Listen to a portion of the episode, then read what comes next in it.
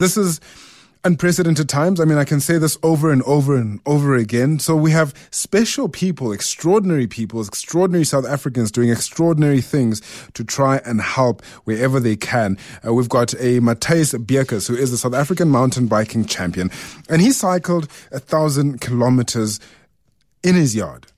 I can't just fathom cycling a thousand kilometers on the road, let alone in my yard. But Matthys managed to do that. Matthys, uh, thank you so much for coming on to Sports Talk tonight. Um, I just want to start off with how upset is your wife about the grass? um, no, that's that's actually the least of the worries at this stage. But um, no, she's been really supportive of the whole thing, and yeah, one one of uh, the biggest factors in making it a success story. I mean, absolutely. Uh, and, and I saw the support on your social media page um, on Instagram when you know you finally finished this. Uh, exactly before we get into what it is for, what does it take to even embark on something like this? You're a professional cyclist, but I, I don't know if you would have ever cycled a thousand kilometers no. in a ride. No, no, no, I haven't. No, this was this was far, far out of my comfort zone, and um, I mean, I'm a, I'm a, a one day marathon racer and stage racing specialist. So anything between 60 and 120 kilometers for a one day event. Mm. Um, that's sort of my specialty. So there is there's, there's longer distance uh, events, but I've never never um, dived into them. So uh, yeah, I I wanted to do something and try and help out a, a few people if I can along the way and I contacted the guys from uh, Nika Capital, and uh, they are working together with the He Foundation, which mm. is the Humanitarian Empowerment Foundation. And we came up with an idea that's that's way beyond my comfort zone. I mean, there's there's no use doing something that you're comfortable with if you want to inspire people. Yeah. And uh, yeah, we we said we're going to go for a thousand k's around my house. Um, I didn't believe it's possible. And uh, yeah, I mean, just with people uh, getting in behind the whole thing and supporting me, uh, the, the impossible just became possible. And yeah, it, it was just an extraordinary journey. Uh, you, you, say it's a 200 meter lap around your house. Um, uh, I'm too lazy to do the calculations. How many times did you go around your house? So that that would have um, come in at around about five 5,000 laps, but when uh, President Ramaphosa introduced the level 4 um, lockdown, um, which opened up the three hour window between 6 and 9, mm. um, I did make use of that, uh, staying within the 5 kilometer radius of my house. So in, on three, three mornings, the last three mornings, um, I did get out between 6 and 9, and I could complete around about 75 kilometers um, during those three hours within the 5k radius of the house. And so that that definitely did help. Um, it it does it did have its downsides as well. Physically, it was um, very very hard on the legs to switch over to a different kind of pedaling because uh, on the little lap around the house, I've already been adjusted to short bursts of power, um, so very on and off, on and off. Mm. And as soon as I went out onto the open road with the constant pedaling, on the first day my legs just seized up, and uh, that was on day three. And uh, those three first three hours on the road completely broke me, and uh, actually that was the end of the road for me. I, I did make the choice at that stage. Uh, what was your strategy coming into this um, this entire task that you uh, you took on? I mean, a thousand kilometers. You have to be very very strategic.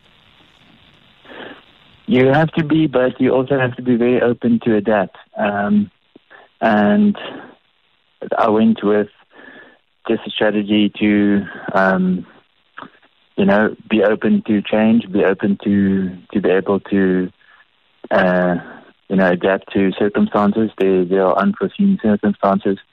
Uh, originally, I planned to do this thing in less than three days, which in hindsight was a bit optimistic. But um, when as soon as I got out, the first few minutes on the first day, mm.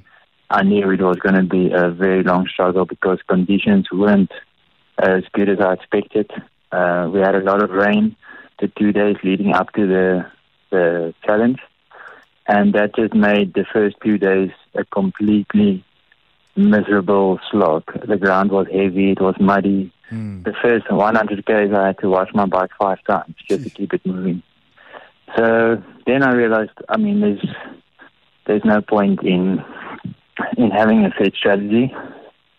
And uh, from then on, I just sort of took it as I went along. Um, yeah all I could do. I mean, uh, I mean, it's, it's, it's a very special uh, feat. Uh, you rode for what, 61 hours. Um, how long were you able to rest? And also, what what does that do for your concentration levels? I mean, especially as you're saying, you're going into the first couple of days, muddy ground. Uh, surely you need to be a, a, lot more alert to stay on the bike as well. Did you have any slip ups as well? Any falls um, during that time?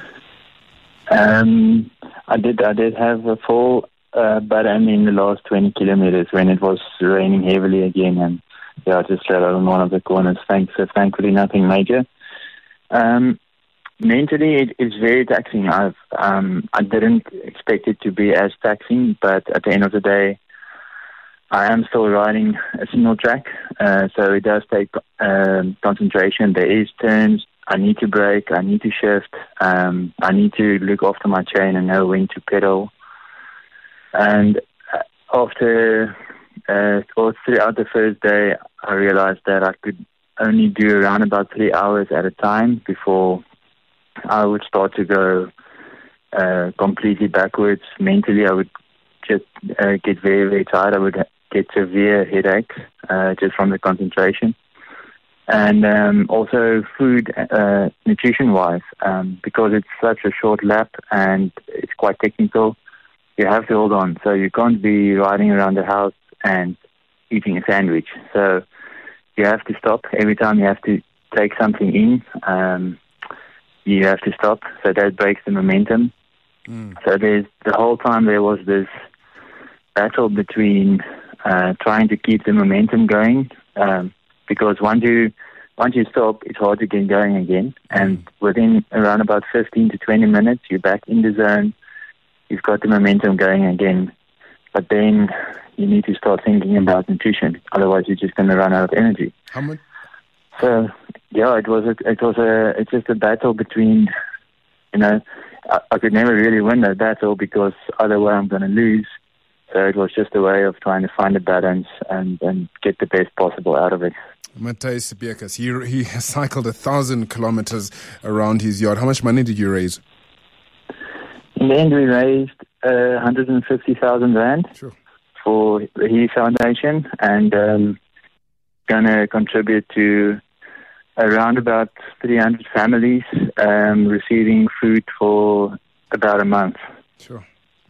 No. Uh... So, yeah, I mean it's um, that's why I said the grass is the least of our worries. I mean we're living in unprecedented times, and yeah, we just want to wave a flag and, and say to people that it's time to wake up and realize the need that's that's on our doorstep. I mean, I, I don't really see a way forward um, when people aren't uh, working together, aren't looking after each other. Mm. Uh, we definitely need to wake up.